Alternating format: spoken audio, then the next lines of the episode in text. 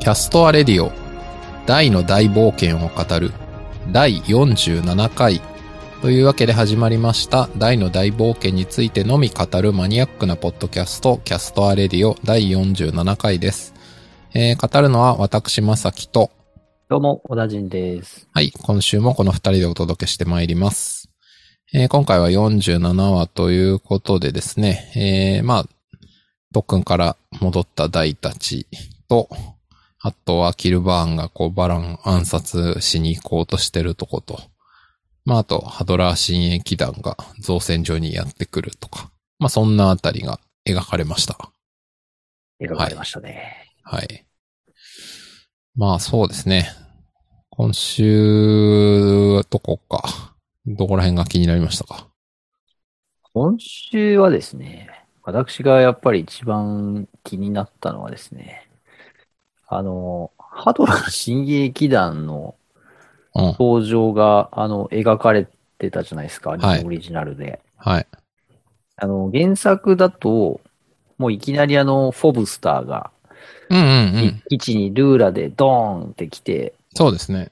あの、奴らが、き金義族人間が、みたいなはいはい。セリフから、あの、あいつらじゃねえか、みたいなこうね、感じで、もう燃え盛ってる感じから始まってましたけど、今回あの造船所に着陸するところから始まって、しかもあの、なんとまあみんな全員こう、変身シーンちゃんと用意されてるみたいな。ああ、そうだそうだ。変身シーンありましたね。思い出した。そうだあそうの、大好き TV で確か豊永さんがそれについて触れてて、あの、うんなんかあの、そういう変形フィギュアみたいなのが出そうですよね、みたいあな。ー言っ盛り上がってましだ。た出よね。ましたね。そういえばそうでした。そう。いや、あれね、僕もね、結構見てて、おこれは、なんか、こう、そういうフィギュア的なのに確かに向いてそう、みたいな。でも、これ、造形師大変そう、みたいな。 そうですね。大変そうですね。うにょーんっていう感じで、なんか出てきてるとことかあるから。うん、なんかあの、メカなのか、メカじゃないのかみたいな、なんか、練習もそんな話、確かね、してましたけど。なんとも言えない感じですもんね。いや、あれでもね、やっぱちょっとこう、子供心くすぐるんじゃないかな、みたいなね。うちょっんと。こう、そういう目線で見ましたね。まあそうあでれすね。は良かった。あれはなんか、おやっぱアニメならではだし、アニメオリジナルで、ああいうシーンを追加するっていうのは、いい傾向じゃないのかなと。確かにね。はい。そうですよね。僕が一番気になったらそこですかうね。ーん、なるほど。まあそうっすね。僕は、うん、まあ、なんか、アニメそのものとしては、そうっすね。まあそういう追加シーンはあったけど、まあそんなになくなったシーンはあんまないような気もしたので、なんか割と丁寧に原作うん。通りプラスアルファな感じがしましたけど、ああとあれか。あの、祈願城じゃなくて、えっ、と、バーンの、島が隆起あ、してそいうそうくってことそですかう。あそこもなんかやたら丁寧でしたよね。でしたね。うん。あと、あの、そこもそうだし、まさきさんが確かダイログに書いてくれてまあダしたイログにけねど、あの、みんなが集まるシーンもね、あ、かそなうりです丁ね。寧に描かれてましたよね。そうですよね。はいはい。あの、僕一番のシーンで気になったのは、まさきさん、あの音楽がいい音楽だったって書いてくれて、はいはいあれ僕もなんかすごいいいなと思って音楽聴いてたんですけど、僕実は気になったのは、 あのこれはもうなんかだいぶちょっと上げ足取り的な感じの話になっちゃうんですけど、うん。あの、ダイとポップが、うん、うん。あの、アバンの賞をはいはいはい。取ってくるじゃないですか取。ってきますね。で、仲良く二人でこう、アはバいンのはい。賞を右手と左手みたいな感じで、持ちながら持ちながら出てきますね。走ってくるじゃないですか。はい。あの後、まあ、これ結これ原作準拠ではあるんですけど、うん。あの二人めっちゃゼーハーするんですよね。してます。でね、あの、あれ、言うてそんな距離走ったわけでもないと思うんですよ。 はい。あの、全然大した距離じゃないと思います。そう。で、こう、戻ってくるっていうシーンですけど、ああの距離走ったレベルで、あんなゼーハーしてて、こいつら本当に大丈夫なのかって。あの、ポップはともかく大の身体能力を考えると、これでハーハーはまずいですよね。あ、でもね、これ僕それで原作も見返したら原作も一コマの中で、はあはあはあはあって6回言ってるんですね6回言ってますね。そう。だからね、そういう意味では原作準拠なんですけど、あの、 アニメで見ると、なんかすごいそれが、こう、強調されてたというか、なんか、より印象深くなってしまって、結果、そうですよね。うん。結果的にね、なんかあの、こいつらの身体能力って一体みたいな、そうちょ。っとそそんな印象になっちゃう。ああ、でもそれは本当そうで、原作だと、ね、一コマのハーハーだけで終わってるんで、あ、急いで来たんだな、ダッシュしたんだなっていうことはわかるけど、別にその後のシーンには何も引きずってないんですけど、うん。音と声を入れてアニメーションにしちゃうと、その後々まで印象が残ってしまうから、そうなんですよなん。か若干の違和感はありますよね。そう結構ね、見ててね、あの、え、こんなにゼーハーするって思いうまんし、たね。思いましたね。はいあの、いいシーンなんですよ。全体的にいいシーンなのは間違いないんですよ。あの、はい。レオナがね、冒頭ちゃんとこう、戦いに赴く決意を、なんか一声言ってる感じとか、あれうん原作なくてアニメオリジナルなんですよね。うんうんうん。あの、そう、原作だとみんな遅いわね、とっくんうまくいかなかったのかしらっていう一言から始まるんですけど、はいはいはいはいその前にね、海を見ながらなのかな、あれ。うん。あの、レオナが一声言うんですよね、アニメだと。はいはい。そう。なんか結構そういうね、細かい、こう、なんて言うんでしょうね、キャラクターの心理描写っていうのか、こう、意気込み、今回であれば意気込みみたいなものをね、挟んできてくれたのもね、やっぱこう、ういい、ん。いい、いい作り込みだなっていうのを思いましたね。いやー、間違いないですね。うん。あとあれですね。僕気になったのはね、これあの、番組リスナーの方のツイッターでつぶやかれてたんですけどほう、ゴメちゃんがね、ほう。すごいね、あの、なんだろう、人の頭の上にめちゃ乗ってるっていう。あんま見てなかった。あそうの、原作と比較していただくと、ゴメちゃんの、そほの、頭に乗っかりぶりがよくわかると思います。へえ、そうですか。原見てみ作ようだとね、ふわふわ浮いてるんですよ。うん。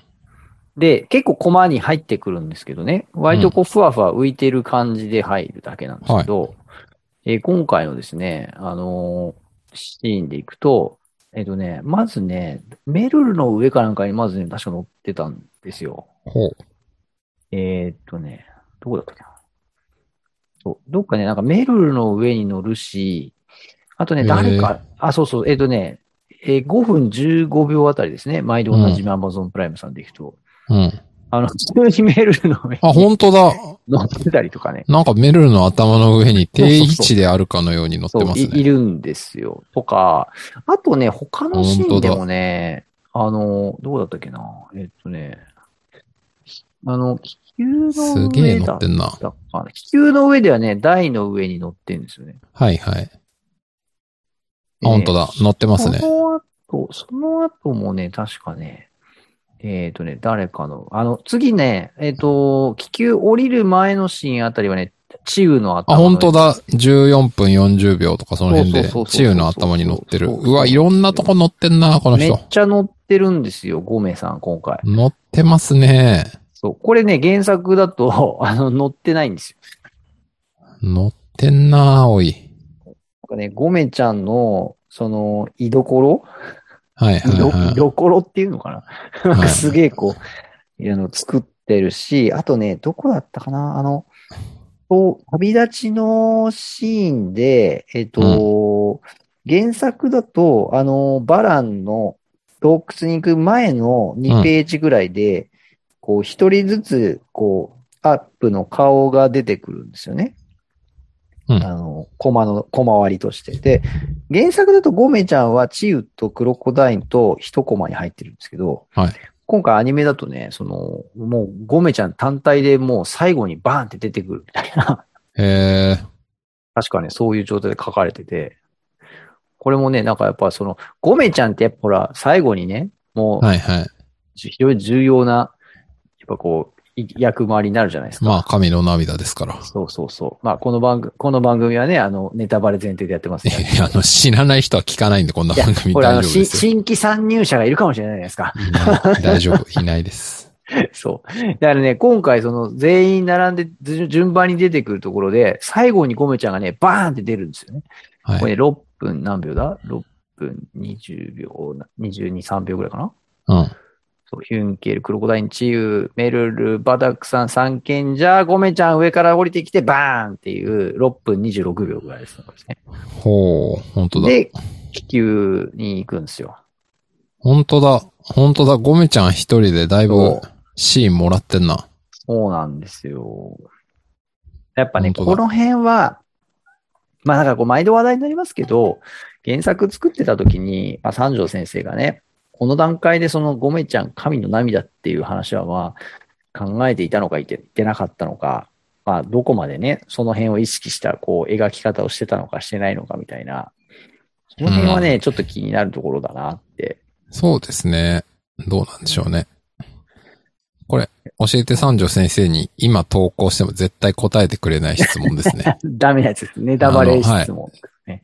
この、教えて三条先生に聞くゲームは、その進行の時までに出た情報でしか質問しちゃいけないっていう謎のあの縛りプレイがあるんで。いや、でもね、あのーついに、なんかちょっと先走ったテロップ出たと思って、こん今回前な回んだか出ましたっけあのマームがアバンストラッシュできるかっていう質問があったのって今回でしたっけああ、前回ですね。前回でしたっけうん。ああの時にね、テロップに魔貢献って出ちゃったんですよね。あー、出てましたね。そう。あの、だから種崎さんはね、魔貢献って言ってなくて、はい鉄はい。鋼系、鉄鋼系の武具とかって言ってるのに、テロあップれに魔は貢献って、そ言うっちゃったんそですよ。う。なんかあのね、うまいことごまかそうとしたのにテロップがざざっくり出してたっていう。そう。まあでもな、なんかこの、なんでしょうね。このネタバレはまだダメよ、お約束ってなんかもう本当にお約束ですもんね。誰に配慮してのお約束なのか少しよくわからない感じもあるんですけど。あの、今回の大好き TV だったかな豊永さんが、あのー僕らの喋り違和感あると思いますけど、それはカットされてるんです、みたいな。あ、そういうことか。そうもそうしそかう。して。その、実際には、たあの、豊永さんとか谷崎さんは現場では結構多分そのネタバレ的なはいトはいはいーク。もしてるんだけど、YouTube らで配信されるときにはバッサリ行かれてるあ、っていう。そういう意味か。なるほどね。そうまあ彼らもね、言葉を選んで当然喋ってると思うんですけど、喋ってはいるが、まあ、ポロポロと入っちゃう分はしょうがないそうそうそう。からカットっていう。いやーそうですね。なんか、それで言うと、僕結構、そうそう、あの、今度あの、1周年記念の大感謝祭やるじゃああないー、ですか。そうです。ね。9月来12かな。週の日曜日かな。あのー、前に豊永さんと種崎さんが、大好き TV の中で、やっぱあの、その、完結してて、原作でもう終わりまで知っちゃってるから、はいはい。その、キャラクターとしてはこの時点では先のことがを知を知らないああ、そうね。そのうに、ね。自分は演じてる側として知っちゃってるから、その、はいはい。知っちゃってない大とかポップを演じなきゃいけないみたいなのが結構こう大変だみたいな話をしてたんですなよんね。かしてましたね。そうそうそう。だから、なんか今度の1周年記念の、なんかその大感謝祭で、声優の方が結構いっぱい出るみたいなんで、いや僕それはね、なんかその他の皆さんはそういうのをなんかどういうふうに意識して、例えばなんかやってるのかみたいな。うん。み皆さん結構ね、原作ファンが多いじゃないですか。いやー、相当多いですよね。ね7、8割はそうなんじゃないかっていう。だからそういう面でのこう、なんて言うんでしょうね、完結して話が分かってる作品を演じるってどうなんですかみたいな。はいはそういい。う質問を投げてみようかなってさっきちょっと思ったんですよね。はいはい。そうですね。確かに。まあ、そうか。あ今回配信してて、あ、もう、来週この、キャスターレディを撮るときにはこの、感謝祭終わってますね。あ、出ますね。12日ですからね。あー日曜日ですよね。日曜日暇だからこれちゃんと見ようかな。いや僕6も時間か。いや、僕今回6時間リアタイしようかなと思っいてます。やー僕もしたし、まあな、普段ほとんどこういうの見ないから、まあ、たまには。しかもこれ多分あれですよね。次やるとしたらもう完結終了ですよね。間違いいなや、く。だと思いますよ。もうほんとね、やっぱあの、多分、約100は2年で終わるんで、うん。もう次やるときは終わってますね。うん。これ、もうなんかタイムテーブルついに出ましたね。出てますね。ね。あの、ラ第、ストトークとか、第7部まである。ね、かなりありますよね。うん。これはちょっとね、今回やっぱ、あの、一個ぐらい、こう、6時間やりますからね。一個ぐらいちょっとなんか採用されたいなっていうね。あこれ、え、教えてさん、あ、本当だ、教えて三条先生出張版も登場だって。そう。それもやるみたいなんですよ。でもな、これ、今更ですけど、これに間に合わせるためには、もう2、3週間早くいっぱいぶっ込んどかなきゃダメでした ね。あ、でもだからあれですよ。そのえ声優の皆さんにね、あの、聞きたいことああ、そういうことこれはまだいけんじゃないですかね。まだギこれリギリ多間分に合だうってかラなラ。イブでやるんじゃないのかな。えでも声優の方へはどうやって質問するんですかね、これ。あ、もその場でいいってこ多分とあのいや、あのね、あれですよ。あの、ハッシュタグつけてつぶやいてくださいみたいな、確かね、どっか書いてありあ、まし本て。当これ今、このページ見ても書いてないけど、ツイッターかなんかに書いてあるのターかになそう、確かね、えっ、と、載ってたと思いましたよ。キャストに質問したいことがあれば、みたいな。ほう。ちょっとそのツイートを探しておこう。それはね、確か大感謝祭っていうタグかなほうほキャストへの質問など大感謝祭で教えてくださいって載ってますね。う。おー、なるほど。はい。だからね、一個ぐらいちょっと大ね感、謝祭。採用されたい。ほうほうほう。えー、っと、大感謝祭。ハッシュタグ大感謝祭ってすればいいのかなあ、そうです、そうです、そうです。そうするとね、結構ね、その、出てきますよ。本当だ、本当だ、これか。えー、っと、見つけた公式の。えー、っと、キャストへの質問など大感謝祭で募集中です。はい。で、これで最新ツイートとか見てみると、あー、まあまあまあ、一日、でもそんな多くないな。なんか一日、あの、ほら、最新から順にツイート、ね、ハッシュタグで相当したときに、一日10とか20ぐらいだから、なんかこの手の企画にしては、あんま多くないですね。いやだからこそね、ちょっとこう、チャンスなんじゃねえかと。なるほどね。。そううん、確かに。僕らほら、その、結構、ね、あの、三条先生向けの質問割といつも多いじゃないですか。うだん。からちょっと今回は、そのなんかそのキャストの人たち向けに質問考えて、やっぱその、キャストに答えてもらうっていう、これの方が多分なんか拾ってもらいやすいんじゃないかと思ったんで、ちそうですね。いや、そうだと思いますよ。間違いなく。ょっと頑張って、ちょっと今のまずとりあえず一個ぶっ込んどこうかなと。おー、なんだっけ。あの、原作完結してるあー、はいはいはいはいはい。話を演じる難しさとか、確かにね。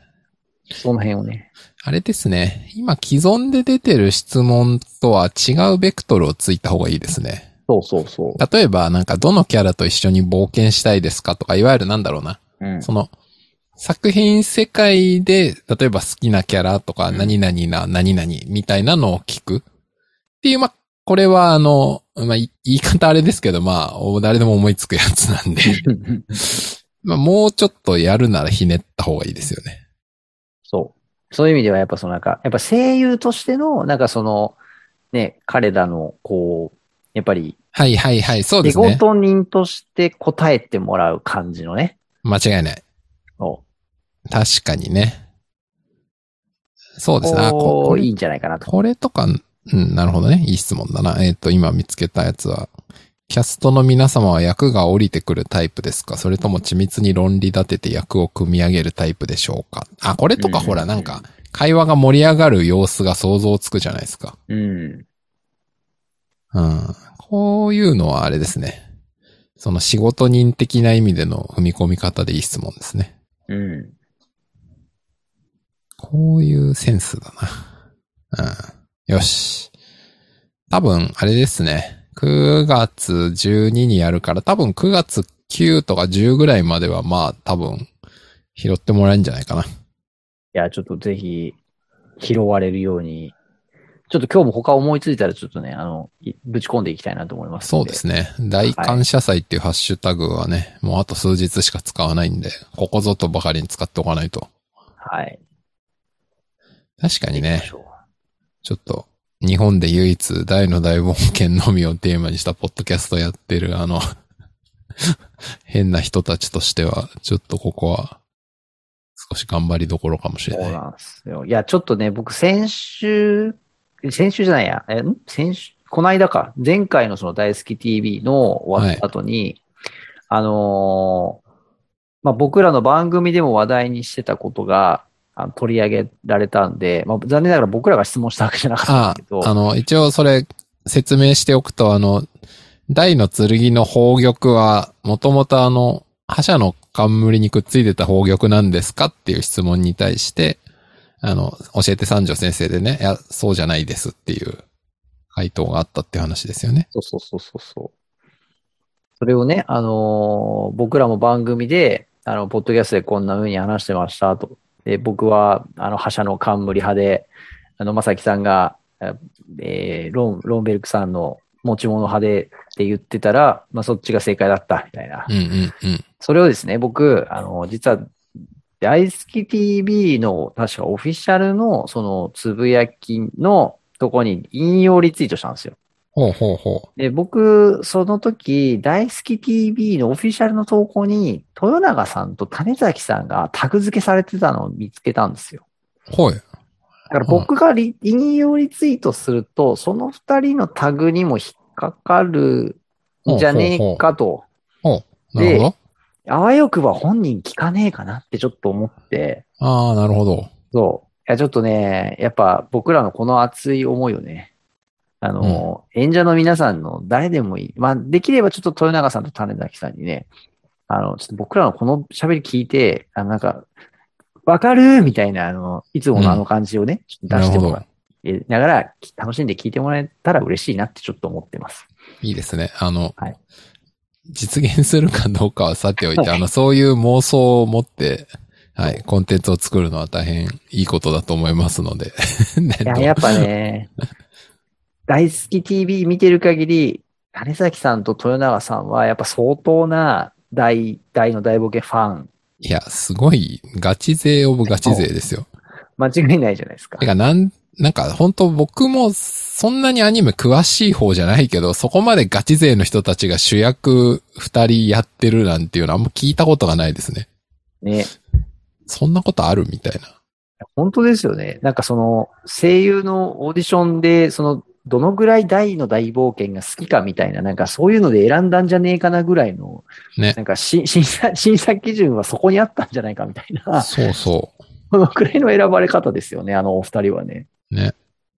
本当すごい。毎回大好き TV 見てて、なんか毎回加速していってる感じっていうんですかね、あのお二人はね。うん。すごいですよね。すごいですよね、本当なんか、ああいう人たちに演じてもらえてたら、なんかファンとしても、なんだろうな、応援、自然と応援したくなりますようね。んうんうん。そうなんですよねそう。いや、本当だから、ちょうどね、これも今回47話だから、まあ約1年。まあそれこそか大感謝祭やるから約1年なんですけど、本当僕も1年前始まる前の時は、ちょっと車に構えてる部分もなくはなかったんですよね。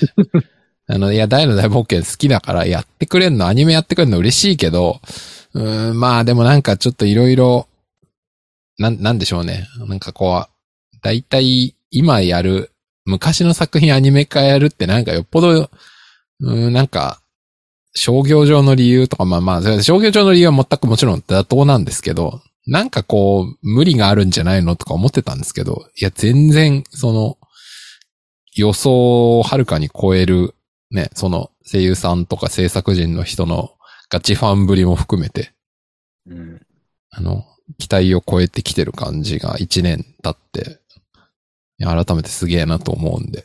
いや、来てますね。なんあ、かそうそう、だからね、主題歌とかもそうだもんね。あの、 あ、主題歌ね。 1020の人とかもね。そう。そこもそこまでなんだ、すげえな、みたいな。いや、その、テンテンティさんの話、あの、大好き TV 聞きましたあ、触れてましたね。はい、聞きました、聞きました。あのいや、あれ、あ、そうだったんだって思って、あの、テンテンティさんのインタビューが、あの、流れた大好き TV の回の時ありにましたは、ね。はいはい。種崎さんと豊永さんは、その場でその、インタビュー映像を見、見てなかったっていう、その、あって聞い言てっなてかまっしたたっていうね。そうですはね。いだからあれは流れたっていう設定でその後そう話をしてたっていう。なんかめっちゃスルーしてたみたいな感じになはいってはいてとかつって、もうなんか種崎さんインタビュー聞いて泣いちゃったみたいな話して、なんかもうあの、やばいですよね。いや、そこはスタッフちょっとこう、収録日がずれてたのかわかんないけど、そこはスタッフちゃんとちょっと繋いであげてよって俺思いましたね。まあまあまあ、そこはでもね、まあこういろいろ収録の合間を縫って、あの番組も撮ってるんでしょうがないと思うんですけど、いや、あでも、の、すええどうぞどうぞ。あ、ごめんなさい。いや、その、うんなんだろう、あの、挟まりコーナー絡みで言うと、今週、なぜかあの、斎藤 V さんがアバンの格好して て、それに関しては、あの、リアルタイムで突っ込みを入れてたから、あれはちゃんと用意されてたってことですよね。そのあ、 1020さんのやつは間に合わなかったっていうことなんだなって思いました。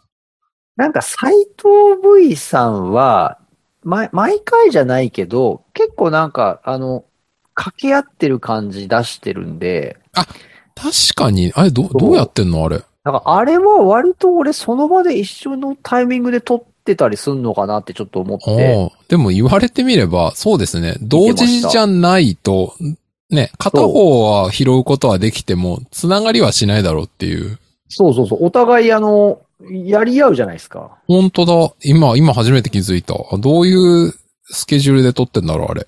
うん。だからなんかもう、僕の勝手なイメージでは、あの、もう同じスタジオ内に、あの、隣にその、いて、あやってんじゃないかなって。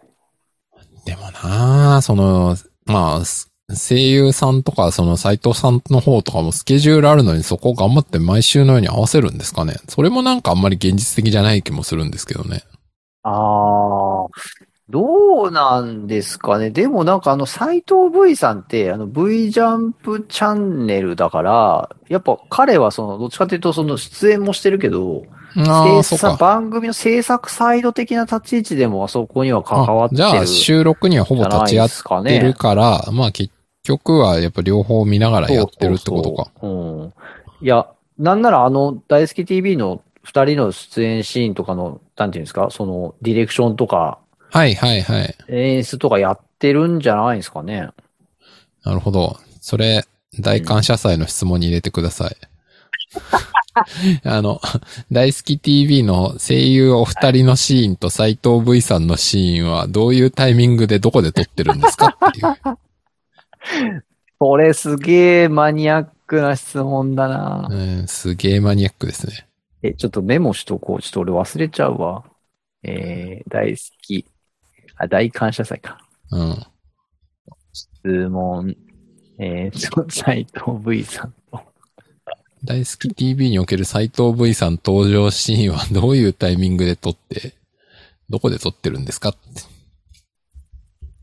別撮りちょっと一緒なのって。うん、後で投げといてください、それ。はい。あの、多は分い99、答えてももらえないと思いますけど、あの、投げておくことに意味があると思う んで。はい。いや、そうだと思います。投げることで、ば僕らのアカウントに、ツイッターアカウントに、ちょっとこう、彼らの注目を集めるという、なるほどね。はい。あの、せ積極的に、はい、やっておきましょみたいな。まあ、今週、大好き TV に関してはそんな感じかな。そう いつの間にか大好き TV についてコメントする番組になってましたけど。う。いや、ちょっと、あの、アニメ、アニメ本編のでも方に戻本し編まはすね、もうまあ大体なんか、あアニメだなーっていうシーンは話をした気がするんで。僕ね、それで言うあんまりなとい今日ね、えちょっとき、あの、僕これは、まさきさんの今日のね、あの、ダイログに書いてあることを、これはね、ちょっと全大の大冒険ファン、すべての大の大冒険ファンに、ちょっとこのまさきさんの今日のね、ダイログはね、ぜひ見てもらいたいと僕は思いましたね。あーあと一応タイトルを読み上げると、キルバーンの意図的な暗殺失敗って書いてまして、まあ、えっと、平たく言うとですね、あの、キルバーンがバラン暗殺にしに行って失敗してるのは、失敗なんじゃなくて、これ絶対意図的に失敗してるだろうっていう、まあそういう話ですね。あ、そうとしか思えないって僕は思ってるっていう話ですね。まさきさん、これっていつからこう思ってましたいや、そんな昔は思ってなかったですよ。あやっぱこの、 なんでしょう。キャスターレディをやり始めてアニメ見てなんかこう、大の大冒険のこと考える頻度が増えてから、んって思いましたよ。そうなんだ。いやー、これ、俺、今日、まさきさんのダイログを読むまで、いこのシーンを、この解釈では全くい読んだことがなかったから、うん、俺、これすごい今日、今ね、読んで、あ、あの、なんていうんですか、あの、アハ体験みたいな感じでした。ああ、なるほどね。そう言われてみりゃそうだなっていう、もう、なんだろう。もう、ちょっとこれは絶対、三条先生、そうですよねっていうやつだと思う。うん。でも、なんか、僕とか小田人さんも今まであんま思わなかったってことは、これ思ってる人あんまいないんじゃないかなって思うんあですだよ、ね。からいないと思うんですよ。なので、全、すべての大の大冒険ファンに、ちょっとこれ読んで、これ、いや、俺はもう初見読んでた時からこう思ってましたよ、みたいな人いたら、もうそいつ天才だと思う。うん。まあね、あの、前のあの、戦火烈光剣肘打ち問題と違って、あの、正解がないんで、これに関しては何とも言えないんですけど、まあ、あくまで解釈の問題なんですけど。 うん。いうや、ん、これ、ちょっと大、あの、三条先生に質問したいですね、これね。でもほら、絶対答えてくんないからさ、進行上。これ、あの、これがええと語ってもらえるのは最終話の後ですよ。そうですね。最終話まで待たないといけない。最終話まで待たないと答えてもらえない選手権教えて三条先生ですよ、これは。もうラスト、ラストクエスチョンです ね。もうさ、だから最終回の後に、教えて三条先生だけの2時間番組とか、あの、ペーパービューでやってくれたら、あの、 やってほしい。 1500円ぐらい払うんで、 あの、やってもらえませんかねっていう。ちょっと、公開収録とかで、ちょっと、その場で聞きたいっすよね、いろいろ。うんそうなんですよね。あ、そう、一応これ、あの、なん、なんでしょう、このポッドキャスト聞いてる方に、あの、わざわざ文章を読んでくれとは言わないんで、まあ、もうちょっと説明しとくと、あの、この、キルバーンのバラン暗殺のいろいろおかしい点があって、あの、後にわかる通り、キルバーンの得意技って、なんでしょうね、罠にはめるだから一番典型的なのが、あの、えっ、と、ハドラーとダイとポップがヘロヘロになったところでダイヤのナインにはめるみたいな、あれが典型的な、あの、罠はめなんですけど、そうですね。まあ、後にね、アバン先生から、そ、それがお前の戦い方だそうみたいなね。そう、アバンからも言われる、まあ彼のトレードマークなんですけど、ここにおいてですね、なんでバランほどの実力者相手に笛は鳴らすけど、後ろからのこのこ歩いてってんのっていう。そんなの暗殺とは言えないだろうっていう。でも、死神かって言われたら、ワオって言ってますからね。うーん。だからまず、この暗殺としてのレベルが低すぎると。これが1個目の謎で。で、もう1個大きい謎は、なんでバーン地上消滅作戦こんな全部話してんのバランにっていう。ですよ。これがおかしくて、これ全くもってバーンの利益になってないんですよ。ここですよ、ほんとねだってこれを聞いたことによって、バランが、それなら私にも考えがあるっつって、ダイと結託して、バーンを殺しに来るわけなんで、後に。まあ、成功はしてないけど、バランがバーンを倒すってことには成功はしてないけど、でもね、結局最終的にバーンは地上消滅失敗してる入り口になってるんで、これ完全にキルバーンが情報を流したという結果になってるわけなんで。いやー、これね、いや、言われたら、もう本当その通りだなとしか言えないんですけど、読んでた、原作を何度も読んでる中で、このシーンに対して、そういう見方をね、一度もできたことがなかったんですよね。うん。これね、なんか、なんかその、なんだろう。すな、なん、なんかその、後の結末分かってからも何度も読み返してるのに、うんそう、そうおこ、このシーンでそう思わないっていうのは、うん何がそうさせてたんだろうなってすげえ不思議なんですよね。うん。そうなんですよね。まあ、だからあれじゃないですか、やっぱり、まあ僕とかを、小田人さんとかわかんないけど、やっぱり、なんですかね、えー社会でいろんなことを経験して考えたりしていくうちになんか、物事における意図みたいな、 なんか、いろんなプレイヤーがいる場合における、そのステークホルダー間の関係で、これをやるってことはこういうことじゃねえのみたいなのを少し考えられるようになったとか、そういうことなんですかね。 知らんけど。なるほどね。意図をさ、意図をこう読むみたいなね。そうそうそうでも、これそれでいくと、なんか僕、このまさきさんのダイログを読んで、もう一回このシーンを見返して、うん。はい。僕がすっごい気になったのが、あのーバーンとか、ミストバーンは、その、キルバーンっていうのは、はいこの、ピロロのことだって分かってたのか、うん。その、分かってなかったのか、うん。これにやっぱり疑問が湧いたんすよね。そうですね。それ、この点は、あの、この、ポッドキャストの割と初期で僕があの、よく文句を言ってた やつですけ ど、あの、キル、んミストバーンとかバーンほどの実力者が、なんか、人形と人形使いなどという設定を見抜けないなんてことがあるのかっていう、うん。んなことあるっていう、うん。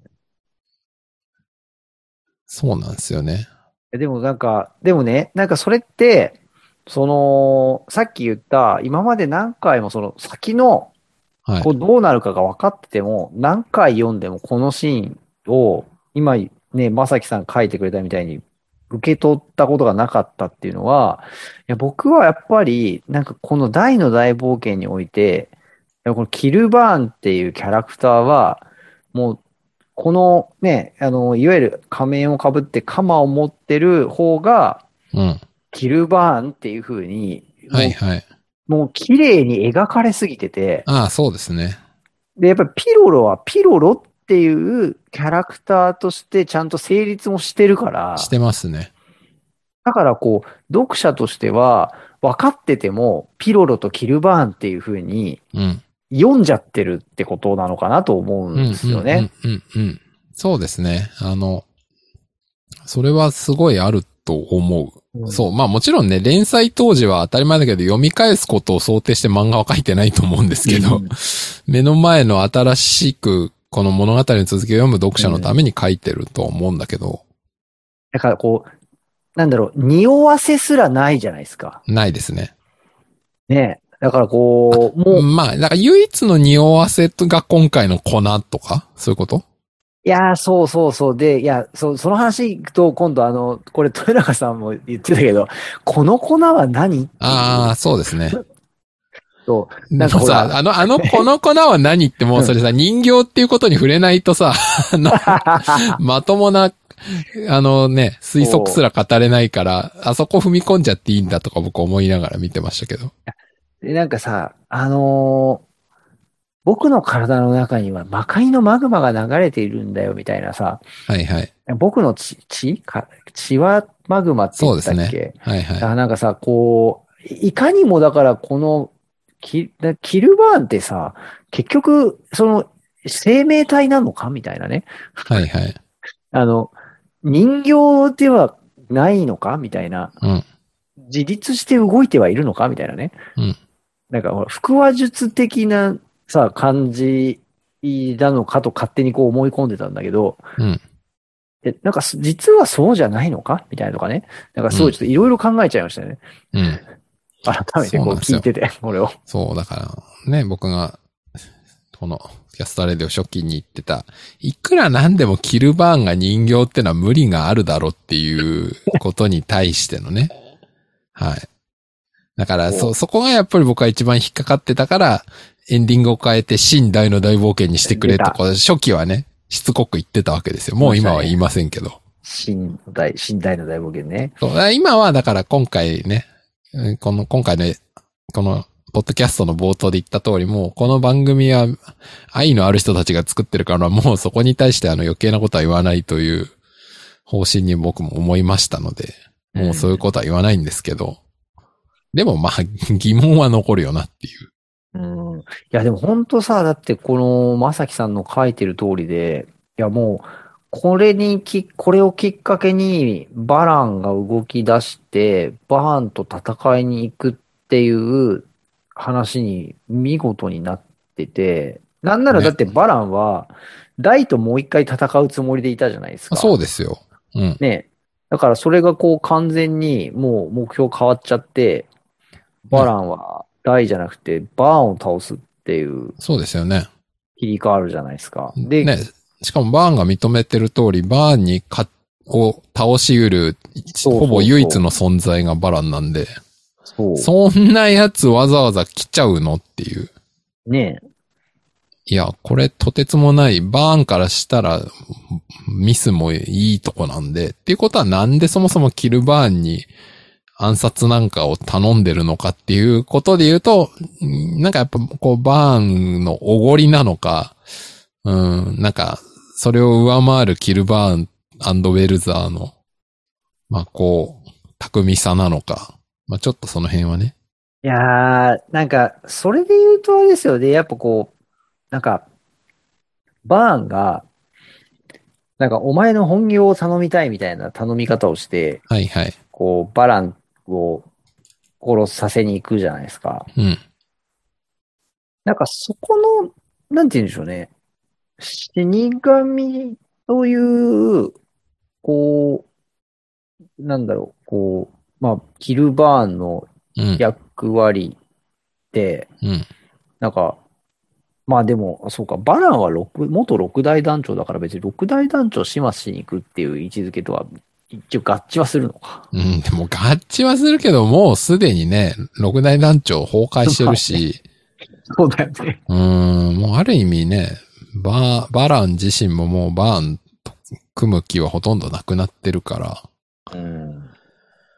まあなので、あれなんですよね。いや、本当うん、でもな、相当罠を使ったとこで、バラン暗殺とかほぼ無理だろって思いますけどね。うん。まあでもこの時点でだから戦える人は、まあミストバーン行かせるわけにいかないし、まあ、いか、いかいかないですからね。まあザゴエラじゃ無理だし、まあ無理ですね。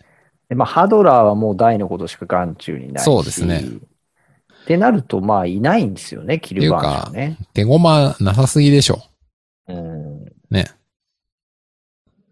そうなんだよな。だからまあ、だからバーンはキルバーンに支持するしかなかった。うん。で、まあ支持されたキルバーンとしては、まあそれをこまあ、逆手にとってというか、う、うそうですよね。まあ、振り、振りですよ、実質。ううん不利ですよね。ん。うん。だから、このあの、死神の笛が効かなかったっていうのが、あの、まさかって意味じゃなくて、しめしめっていう意味だと捉えるのがあー妥当な気がするんですよね。いやー、なんなら、死神の笛鳴らしてないんじゃないかそう、説ですそよう。ね。僕もそれすらあり得ると思う。まあ、鳴らしても効かなかったかもしれないけど、鳴らしてすらいないが、僕は妥当な気がしますね。解釈として。うん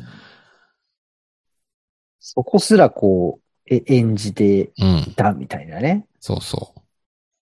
なんかほら、笛の、あの、穴をどっか一個押さえて回すと、あの、はいはい実はき効き目が出ないみたいなね。とかね。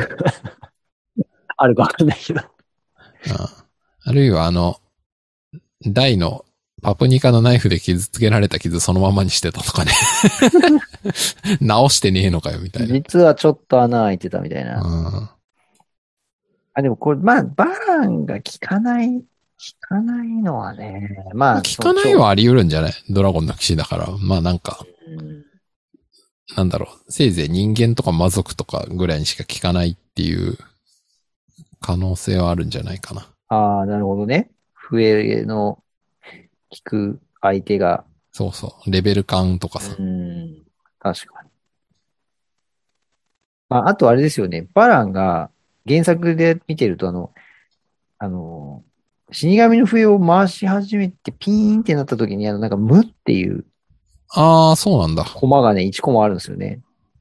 だからなんか異常を察知して、ほなんかドラゴニックオーラで耳の穴を塞いだみたいな。う。うん、うん、うん。ああ、それはあり得る。確かに。あ、本当だ。よく見たらピーンってここで鳴ってんのか。なるほど、なるほど。む、あ、本当だ、むってなってる。ヒュンヒュンヒュンヒュンってこう回す。確かに確かにシーンの後にピーンが来るんですよ。ピーンがあって、ここでむってなってますね。そう。あ、ここで確かに、ドラゴニックオーラはあの、念能力か何かをあの、 ね、耳に詰めるみたいな感じで。そうそうそう。耳や栓ってるかもねです耳あ、それあり得るわ。栓うん。確かに。そういうことかもしれない。いやー、そう。で、この胴体ぶった切りで復活。うん。この粉なんだと思いますうーん、なんか僕がさっき思ってたのはあの、ドラえもんのタイム風呂式みたいなものなのかみたいな。時、 時の、そなのんだ時間戻す。時の砂大、あ、大、大じゃないや。ドラクエドラクエにありました5っけとかにあるよね。時の砂ってなんか戦闘中に使うと1ターン戻せるとかありませんでしたこれかななんかあのメタル系とかなんだっけ逃げちゃった後もう一回戻すとかできたんじゃなかったっけドラクエ、時の砂なんか、ありましたよね、そういう、時間戻しの。ありますよあるあるあるなあんだっる。ドラクエ4からかこれ見ると。ドラクエのあの、毎度おなじみ。けウィキみたいなやつでしょウィキサイトでフ。ァンウィキみたいなやつね。ドラクエ4のリメイク版からなのか。周囲に振りまくと時間を少しだけ、または戦闘開始時の状態に戻すことができる。ああ。これかなでも腕が動いて、こう、ピクって、足を持ってきて、くっつけるという。その動きが果たして時を戻したと言えるのかみたいな感じは若干ありまわすが、かんないけどね。でも回復系のアイテムだと他になんか合致しそうなものありますかねあはいそもそも人形だから回復とかいらないそうだしな。ああ。今度そこの話ですよね。回復というより修じゃないのか復な修復うん、ボンドみたいな。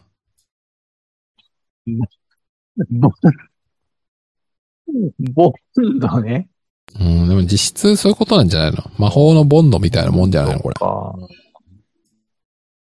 あーなんかあの、豊永さんが思い当たるやつがあるんだよね、みたいな、なんか言ってたんですよ、ね。あれ言ってましたっけそう、なんかね、おあの何とは言わなかった。明言しなかったんですけドラど、クエにそんなアイテムあったっけなんかね、思い当たる、その、お僕の中で思い当たるアイテムがあるんですよね、みたいなことを言ってて、それはでも時の砂なのかなこれはちょっとわでかんもない。時の砂ってね、多分砂時計をやることで時間戻すから、 かけるのはおかしいよね。な冷静に考えて。かけるもんじゃないよね。なんだろうなこれ。これ、なんかちょっとリスナーの皆さんの予想があれば知りたいですね、これね。何の粉なのかって。そう、なんのかなか。いや、ギルバーンの粉なんじゃないのキルバーンの粉。キルバーンの粉。そうか。人。人ってくるのかまあでもあれだな。この質問もどうせ三条先生に聞いても、最終話終わった後じゃないと答えてもらえない質問だから意味がない な。そうですね。でも、キルバーン絡みは全部、ほぼ全部そうなんでそうなんですよね。キルバーンの粉はし、粉じゃない、キルバーン関連の質問は不可能っていう。うん。はい。ベルザーがここで指示を出していて、ちょっとお前、こうバラン焚きつけて、ちょっとバーにぶつけちゃいまえよ、みたいなやりとりを、まあ、していたとして、はい。バランがね、あの、結果的にその、まあ、非常に、まあ、バーンとは直接対決はしないですけど、まあ彼がバハドラーたちと戦ったことで、ダイは総流門覚醒につながり、そうですね。まあ、その結果、大魔王バーンも倒すっていう、その通り。流れになって、ベルザーは地上を守れたわけですからね。そうそう。ね、だってあれ、最後、物語の最後、こう、大行方不明になって、ベルザーからしたら、まだ地上を取り返すチャンスあるじゃんっていう。なんなら、この物語における、もう一番の勝利者はベルザーかもしれないですよね、勝勝者ベルザーじゃないですか。ええ。ねいや、ほんとえ。そうですよ。バーンいなくなり、うんあの、地上は守れて。そうそう、漫画完結の時点で、誰が勝者かっつったらベルザーですよ。ね。だっねてえ自分封じ込めたニックキ・バランは死んだし、うんね。その力受け継いだ大もどっか行っちゃったし、地上を破滅しようとしてた、ね。バーンバーンも死んだし、宿敵大体全部死んだじゃないですか。ねえ、なんなら人間たちはね、勇者大を失ってますからね。そうそうそう。まあ、それで言ったら、ね、んまあ、ベルザーが勝てるかどうかはともかくとして、まあでもだいぶ戦力落ちてますからね。うん。すごいな。なんなら地球、地上を救ったのはベルザーだったみたいな話うになる。ん、まあ、もしかしたらね。すげえないや、だってね、大体あの、バーンの地上消滅作戦は、あの、ナメプしたせいでほぼ失敗してるんで、なんか最初から黙ってやっとけばあんなもん絶対決まってたのにみたいな。そうっすよね。ばらしちゃいましたからね。そうそうそう。だからそのバラした最大のキーマンがここのキルバーンだったっていう話ですよね。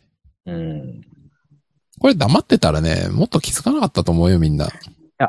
これ、だからそういう意味で黙ってて、この場面でただ単にバランを殺しに行って、うん。まあ、帰り討ちにあったそとうそうそうして、バランは、別にね、あの、どこにも、どこにも行かないってことはない。まあ、行くとしても、台を倒しに行こうとするだけですよね。あ、でもまあ、こうやってキルバーンがバーンの部下という情報しか知らない状態で殺しに来たんだったら、あ何、俺に喧嘩売るならじゃあお前倒すぞってなった可能性は全然あると思うんですよう。んでも、やっぱりあの、地上消滅作戦を言われたから、あ、そうそうそう。でも決定的に協力する気になったのは地上消滅作戦のせいなので。そこですよね。それ知らなかったら、そこまでバーランが大たちに協力したかはよくわからないんで。わかんないですよね。うん。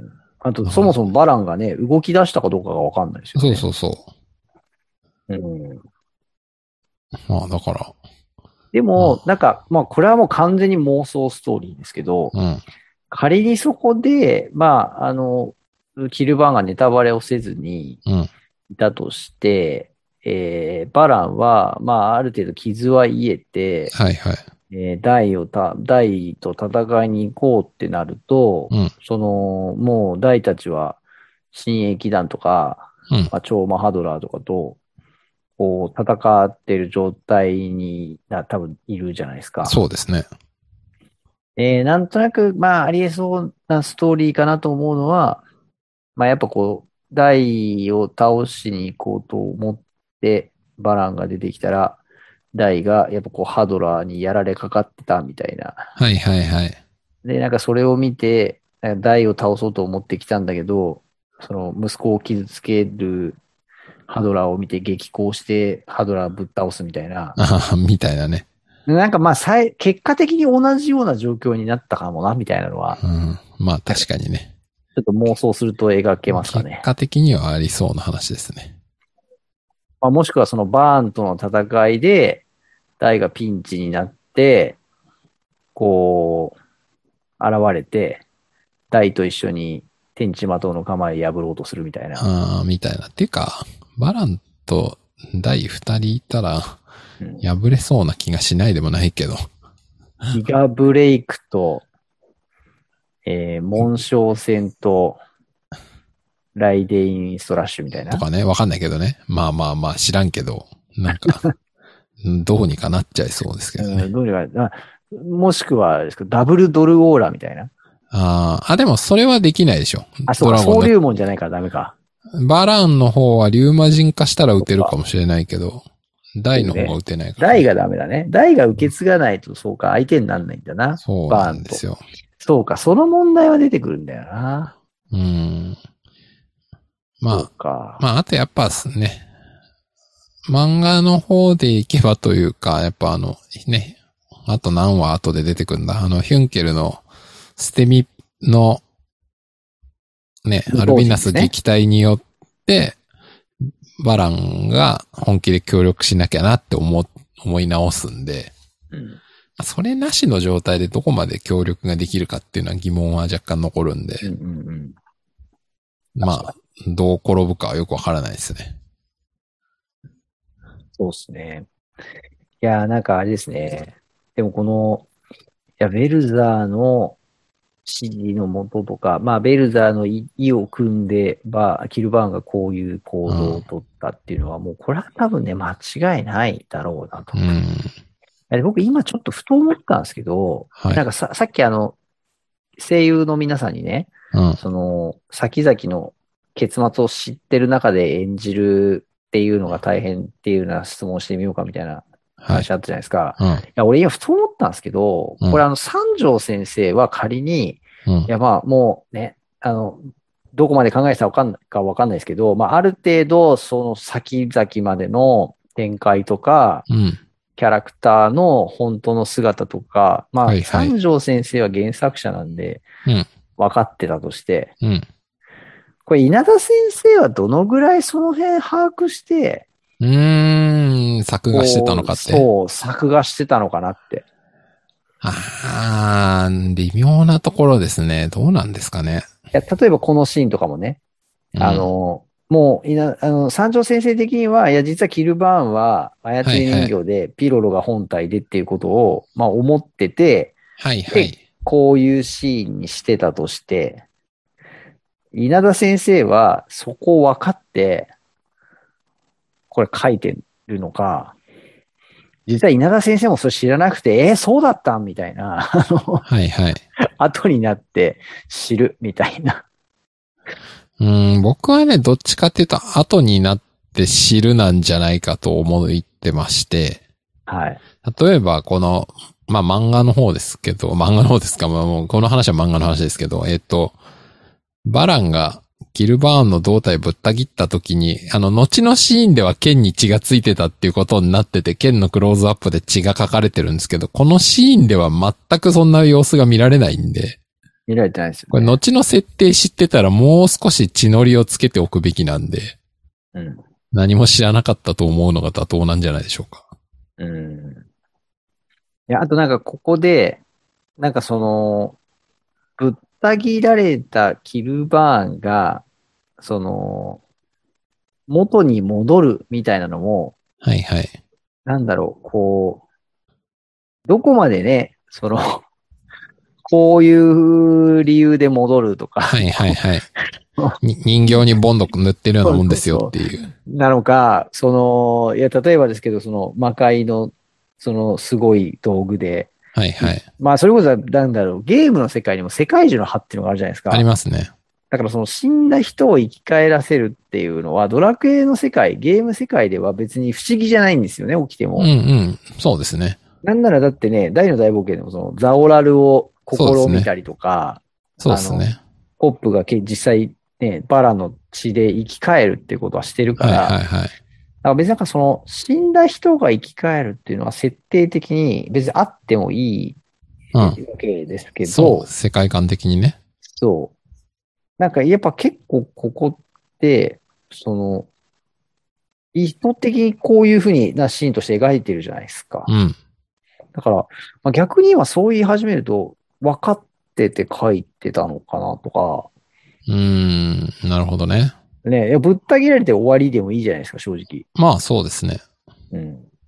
確かに、この復活シーンを見せるのは後に対する伏線でしかないので、確かにそういう意味で言うと、細かい伏線は入ってないけど、大きな伏線は十分に入ってるっていう。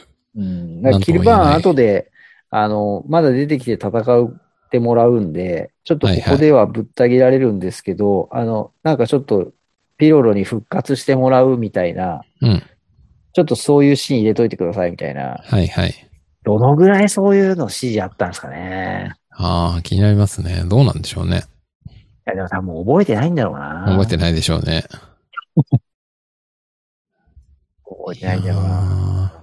ーでもな、こ、これも、まあちょっとそれるけど、このシーンもそうだけど、後のアバンもそうじゃないですか。あの、ピロロ見逃したせいで、ギルバーン倒し損ねてる問題。はいはいはい。バラも全く同じことやってますよね。やってます ね。だってアニメなんかもっと露骨だった気がする。なんか、バランが歩いてってる途中でもうピロロがピロって出てきて、粉うわー振ってた気がす大変だーっる。てそうやってましたそよう。ね出るの早くないお前みたいな。うん。そその粉かけて目がもう一回灯ったシーン見たらバランもう一回倒しに行くんじゃねえのみたいな。うん。でもね、あの、今回ね、僕、アニメ版で、これ、ちょっとか、か、改変というか、あの、ちょっと調整したんだなと思ったのが、うん。あのですね、そのシーンで、えっと、原作だと、バランの前に、キルバーンが登場した時に、うん。最初ピロロがですね、肩に乗ってるんですよ。ほうや。で、あのー今回のアニメ版だと、実は、えっと、バランの前に登場するときにですね、あのー、あ、物陰に隠れてる。触れてるはずだような、あ、隠れてる隠れてる。8分18秒とかその辺で。えっとね、ちょっと待物ってく陰に隠れださいねいてやる、ぞえっとね、最初はね、肩に乗ってたかも。ちょっと待って、今、僕も再生してるんですけど、6分あ結構前から出53秒てぐた。らあ、い。乗ってる乗ってる。あ、ここは乗ってるんだ。乗ってるな。でも、どっかからか、岩陰に行くんだけど、あ、多分ね、ヒュンヒュンヒュンってやり出すあたりから岩陰に行くんですよ、アニメだと。はいはいはい。でね、原作だとね、ヒュンヒュンやってる時まだ肩に乗ってんですよね。はいはいはい。あなるほど、ねで、あれだ、ピューンって逃げてった、8分6 4秒ぐらいで。うん。あ、ここでちゃんと逃げてるシーン入れてるんだ。あ、そういうことか。あ、じゃあ別に、あれだ、そんなに変わってないや。原作ちゃんと準拠なんだ。これはなるほどね。いや、なんか僕最初から影に隠れてるようにちょっと勝手うんうんうんうんうにん想像してたんで。そうではなかった。本当だ。ヒュンヒュン回してるとこで、スーッと離あでれもていって確かに最後に出てくるタイミングがだいぶ早いですね。なんならピロロバランの背中をそう見そ送ってますもんう。ねち。ょっと早くないみたいな。早い早い。大丈夫そんな早く粉かけちゃってみたいな。早い早い。なんかこの辺はそのドラゴニックオーラじゃないですけど、こう、なんか気づかないですかね。相手の木を察知した。あね人形だから木ないのか。そういうことえ、でもどうやって気づいたんだろうな、じゃあ。いやー、謎ですね。気づいたなハンターハンターにおける縁みたいなものを張ってるんじゃないです か。でも倒したからもういいやと思って縁解いちゃったみたいな。解いちゃった。そっちか。いやー、だからそういう意味で言うとな、やっぱりキルバーンのこの作戦がうまいってことなんだよな。いやー、すごいですよ。だから演じてますよね。彼は同系ですよ、やっぱり。いやー、間違いない。うん。いや、すごいなーいやあとさ、あれですよ。今ちょっと僕、そうそうそう。今日、今日のね、この47回でね、気になってたの、全然違う話に行くんですけど、はい。あのーパプニカの気球は、あれは、でかくねと思って。あーと、過去乗ってたやつと一緒ですよね。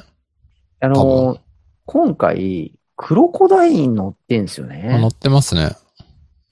ちょっとクロコダイン乗ってよう飛べ、この人数しかもお大人に近いね、人たちが乗っ、何人乗っててんだえーレオナ、ダイ、ポップ、えーマーム、メルル、ヒュンケル、うんチウ、クロコダインですよ。え、エイミーもエイミもいる。9人。うーん。でクロコダインだって、まあ、人大間人三3人三分、ぐらいはある3、でしょ4人分の重さあるでしょうね。そう。だから、トータルしたら多分7、800キロぐらいあるでしょうね。そんなに気球って持ち上がるんすかね確かにね。気球って乗ったことないんですけどね。うーん、どうなんでしょうね。いや相僕当でかそうだよなと。てか、もう過去、あれですよね。ベンガーナに買い物行ったとかもこの気球っすよね、多分。普通に考えて。気球図1個しかないもんね。と思いますこよん。な大きかったそうなんですよ。でね、なんかね、11分47秒ぐらいのシーンで、なんかすげえあのタンクみたいなのがついてるんですよね。ああ、はいはいはい。ガスボンベみたいな。なんか、こんな科学的っていうか近代的というのがなんかまあ、そのだいぶ近代的ですよね。こんなだったっけみたいな。ええ、ええ。なんか、このためにわざわざ新設したんだろうかみたいなね。ああ、確かに。その可能性は否定できないですね。このカゴにクロコダイン、この人数かみたいな。ちょっひとょっねと、して気球も修行してレベルアップしたんですか ね。した気球が。気球も。気球さんもレベルアップしたのかな。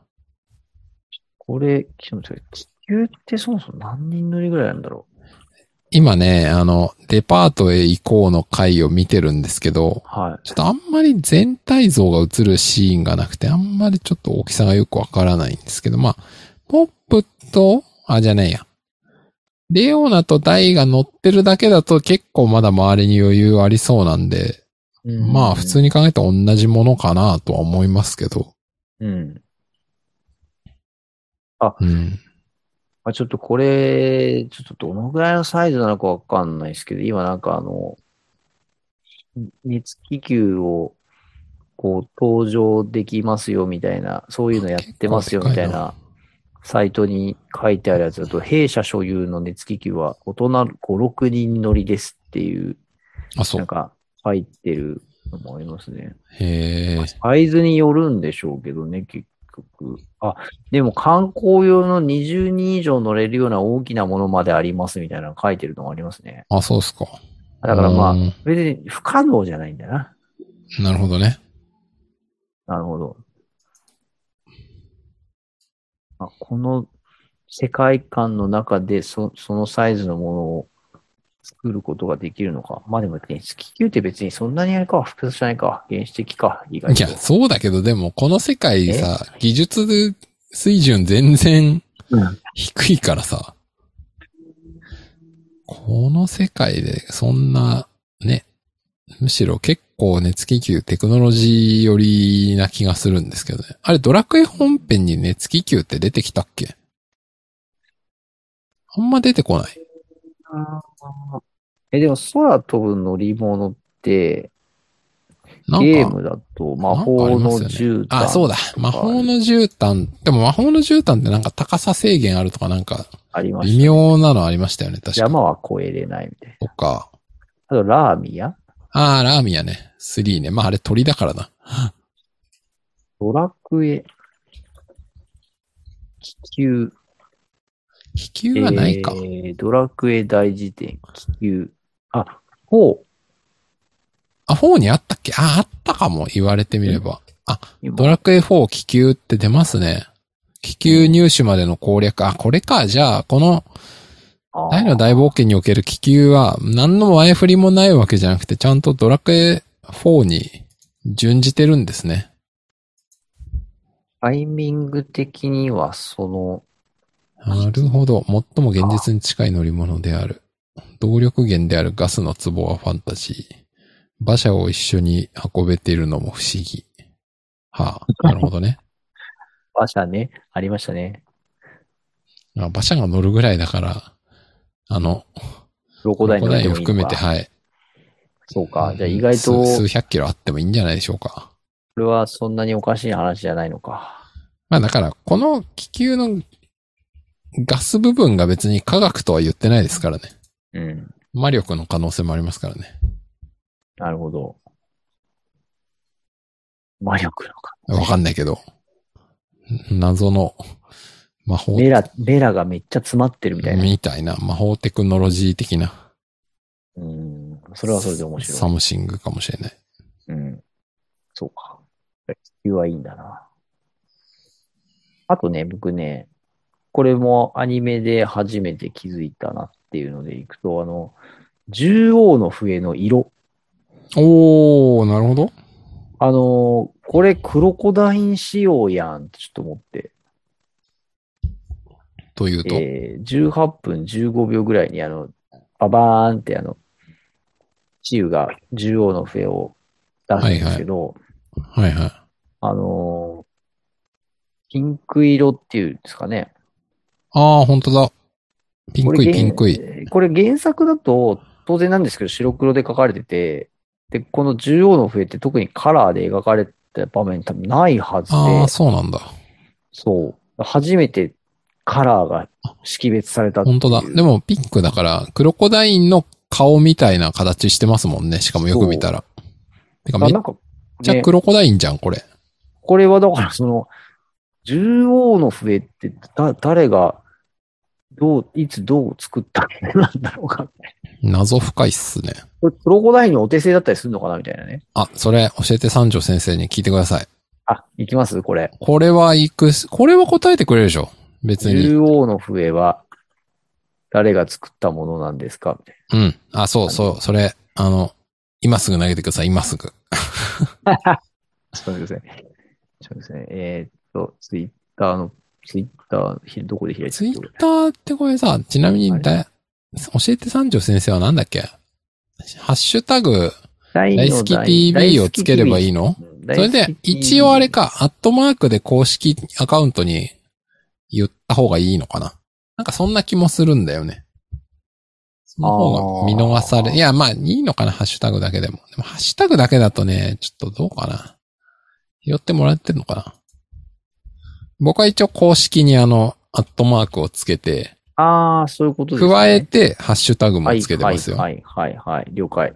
ちょっと待ってくださいね。えーっと、メンション。じゃあ、その間に僕が何か話して繋いでおきましょう。そうですね。まあ確かにね、10号の笛ってね、あの、まあ吹いてやってきたやつを倒せば仲間になるっていう、まあなんかゲーム、ドラクエ本編でありそうで実はない道具だよなと思って、ここら辺もオリジナルで面白いなと思うんですよね。まあゲームだと基本的にあれか。ね、ドラクエ5以降、あの、倒したモンスターがなんか一定確率で立ち上がって仲間になるっていう仕様が追加されたりしてますけど、まあでも、それも一応なんか主人公が魔物使いだからとかなんかそういう確か前提込みでの話だと思うんで、この中央の笛はそういう意味で言うと便利ですよね。吹いて来たやつを倒せば武漢できるって別に吹くやつの資質はあんま関係ないのかっていう疑問もあるんですけど、うんまあ、それで言うとね、あだから、そう、僕がここの14の笛絡みでもう一個思うのは、クロコダインのあの、110マダンは自分でこれ吹いて倒してぜ 自分で作ったのかな、みたいな。大変ですね、っていううん疑問はありますね。まあ、それかあの、ガルーダみたいな直属部下だけはこうやって笛で吹いて倒したのか、とか。まあ、そんな別の疑問もありますけど。いや、あとね、僕が思う疑問は、あのー、チウが空を飛ぶモンスターをはいはい。頭にするって言って、えっと、はい空に向かって吹くピーって今回吹いてましたっけそうそうそううん。だけどさ、これ、今回のアニメ見てると、空に向かって吹いているようには全然見えないなって思ったんですよね。はいはい。普通に下向いて吹いてるやん、みたいな。うん。そうですね。わかりますその感じ。うん。まあ、てかランダムなのではっていう疑問がありますけど ね。な、指定して吹けるのかっていううん。疑問はありますね。全然、もうなんか空をこう向いてもないし、笛を向けてもいないし、ようこれでパピラス来たなっていうね、ちょっと思ったんです都よ。合よく。そうまあ、これ求めてないモンスターが来たら逃げればいいんだと思うんですけどね。まあ、なんか、それで言うと、あの、ゲームだとコマンド逃げるでダカダカダカってこう逃げるあれですけど、はい。あの、逃げる大冒険のこの世界だと、あの、よ、そうそう容易に逃げれないんですよ。まあ、逃げれなそうですね。それはね、なんかちょっと、これ見てると、あの、これ、チウってた多分パピラス3匹来て、結果的に仲間になるの1匹だから、そうですね。い1匹しか多分倒してないってあことまあ、そうですね。だと思うん一です匹よね。なんとか倒してそう逃げてきたっていう。そう。 なんか、その残りの2匹は仲間にならなくて、倒された1匹だけが仲間になるっていうシステムもなかなかすごいシステムですよね、このうプレイん。確かにね。あ、あの、ツイッター書きましたよ。お、偉投い。稿しました。はい。そのうち拾ってもらえることを願って。これね、こういう質問も拾っていただけると嬉しいな。なんかでもね、その、宝玉の方の質問見ると拾ってもらうのに、2ヶ月から3ヶ月かかってるんで、このペースで行くとですよ、あの、番組内で拾ってもらうためには、あの、早めに出しとかないと、確かに。はい。アニメが終わっちゃうんじゃないかっていう。 あと1年で。ちょっと、なんか、やっぱ我々、毎、毎回一問は、ちょっとやっぱ出していかないといかんですね、これね。拾ってもらうために、そうです。ね。あの、まさきさんどう最しましょ近、ちょっと投稿してましたよね、質問。なんか2個ぐらい、はい、思いついたの、そうそうそう、さっき言ったその心理に気づいたんで、うん。い。早く投げとかないとと思ったんで、なんか2個ぐらいポッポって投げときました。思いつきで。素晴らしい。これは、僕らの番組放送期間中に、一回はやってもらおう。やってもらおうと。そうですね。頑張っていきましょう。はい。あとあれか、今回最後、ノバ先生がああ、ノバね。出てきましたね。はい。北の英会話ノバさんが出てきましたけど。いやー、なんか、あの、なんだろう。今回、はい。実はあの、まあ、毎度おなじみあの原作何ページ消費してるかカウントああ、をはいはい。また僕はやってるんですけど、うん。今回ね、結構面白くて、あの、あな面白いっていうのはそのページ数の話じゃなくて、うん。その、な、どこのページまで行ったかっていうチェックをしてたときに、はい。あのー原作だと、あのーノバ登場した回って、うん。あの、本当に最後にその必要はないよ、僕が行けば済むことだって言って、ノバの前身がバンって出て終わるんですよ。うん。で、あの、名前すら名乗らないんですよ。はいはいはい。その話の終わりのタイミングで。うん。で、翌週に北の勇者の巻で、最初にしかもね、無言のうん。一コマが入って、大とちょっと目を合わせて、はいはい。からの誰だおめえはって問われて人呼んで北の勇者っていう。はいはいはい。この距離感がね。そう。これね、僕、改めてこれ見直したんですけど、ここね、すごいこうなんかあの緊迫感はいはいはい。当時ほら、大の大冒険で、やっぱもう、大たちのパーティーっていうのは、だいぶ完成されてきてるじゃないですか。そうですね。ね、もう最初からいる大ポップに、まあ、マームは一回離脱したけど、戻ってきて、まあね、その戦力として活躍する形になり、まあヒュンケル味方になって、クロコダインもなって、で、そうまあすねメルルは、そのね、勘違役みたいな感じで、こう、はいはい。同行するようになって、みたいな。でこう、チウも、その、加わって、まあ、その、よく言われる、ポップが担ってた役割を。ああ、そうですね。豊永さんが言ってたような気がするけど。はいはい。そうなんかお、まあ、お笑い担当的なね。そうなんかもう、その、正直、これ以上入る隙がないみたいなね、うん。感じのパーティー編成になってるじゃないですか。しかも、なんなかってますさ、三賢者からエイミさんも今回は加わっはているし、はいはい。なんかこう、もう、あのーなんでしょう、ドラクエのゲームで言うと、うんもうこれ以上馬車乗れませんみたいな、はいはいはい。そうですね。そう。もう割とラスボス倒しに行く直前だから、もうこ、こっから仲間は増えたり減ったりはないでしょう、みたいなうん。ぐらいの状況の中で、急に登場するノバっていう、確かに。ここね、なんか原作読んでた当時も、誰こいつみたいな、うん。すごいなんかね、あの、お思い返すとそういう印象を得てたなと思って、うん。でね、しかもその、ちょっとほら、こう、問題児な感じうん。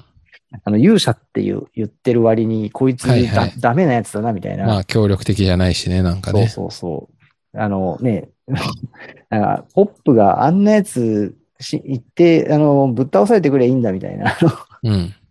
痛い目にあってこい、みたいな、なんかさ、そんなセリフが、あったと思うんですけど、あ、あれだ、へ、やらせときゃいいんだ、ああいうタイプは一回痛い目見ねえとわかんねえんだって。はいいや、これだってはい相手親衛騎団だから、うん。痛い目見るって割ともう、あの、死んじゃうレベルの、し死にますね。 そうそうそう、話じゃないですか。これまでの敵とちょっとレベルが違うんで。そうで何より多分その恐ろしさを、あの、肌で感じてるのはポップじゃないですか。そうですね。このメンバーの中で言うと。はいはい。のポップがこんなこと言うってよっぽどの、なんかもうその悪態ぶりじゃないですか。確かに。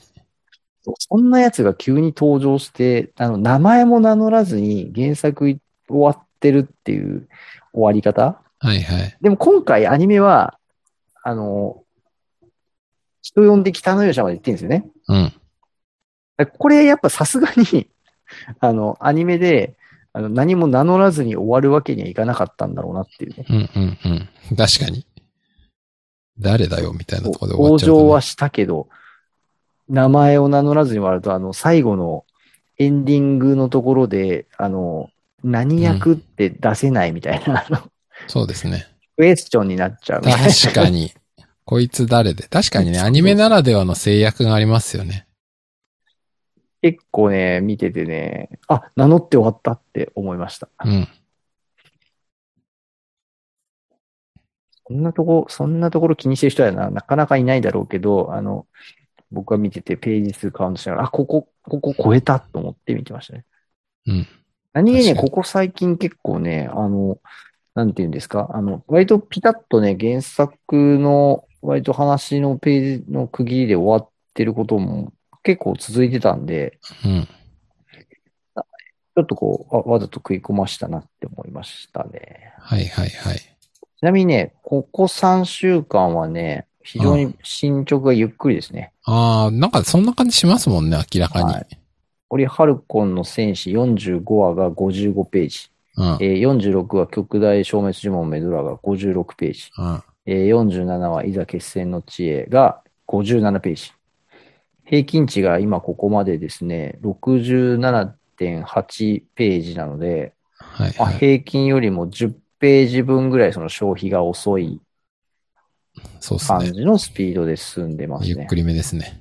はい。あのーこれまで過去の傾向的に言うと、えっ、とですね、一番そのペース遅い感じなのが続いたのはですね、えーアニメの14話の表演将軍フレイザードから、えー17話の不死身の救世主までの4話、はいはい。ここの4話がですね、実は今まで、えー、50、えっ、とね、ちょっとですね。この4話はね、平均57ページとかだったんですよ。4話の平均が。で、ここがね、一番ね、こう、グラフで見ると凹んでるんですよ。ゆっくりめだったと。そうなんですよ。だで今回はそれを超えるぐらいゆっくりめなんじゃないかと。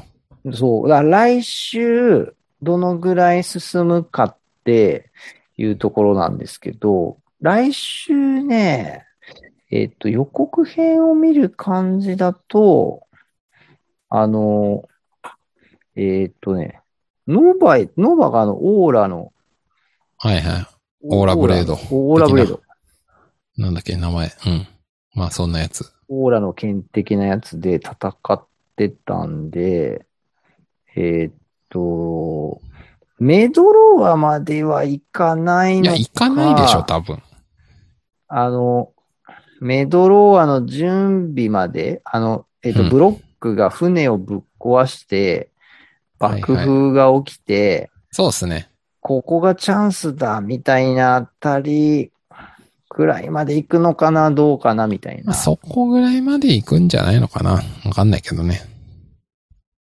だとするとね、えっ、と、その、その話が、えっ、とね、の無敵の新鋭騎団でしょうん。そうそこは行くんだよね。でもね、あ、でもそうするとね、意外と進まないんだな。ままた、あだからまた同じぐらいの話数かもしれない。ゆっくりめで。うんまああれなんじゃないですか。あの、いろいろ調整とかも含めてゆっくりめなんじゃないですかね。やってんすかね。このあたりは。そんなに、あれですかね。いや、なんあ、でもそれで言うと、あれですかね。やっぱこう、いわゆる91年版のアニメではね、まあうんやってないとこだから、こう、丁寧にやってんすかね。まあ、そういう部分もあるんじゃないですか。あでも多分そんなに変わんねえか。バランの戦いのところ以降でもペース早かったところはあるもんな。はいはい。まあ、その辺はね、はい。見てのお楽しみということで。そうですね。はい。あの、僕はやっぱり、えーいち早く、ポップがメドラーって言ってメドラーを話すところを見たいなとはい。思っております。はい。まあ、じゃあ、そんなところでしょうかね。いい公式、公式のなんかありました今あ週。特にないです。ほなかったぼですかないです。はい。じゃあ、もう、そんな感じですかね。あの、 あれです。今週はあの、感謝祭を見なさいと。あはい。 そこですね。はい。じゃあ、我々も感謝祭に向けて、うんキャストの方への質問をちょっとそうねしていくということで、頑張って、やり何ましょう個か投げよう。はい。はい。そんな感じで。では、今週もお聞きいただきまして、ありがとうございました。ありがとうございました。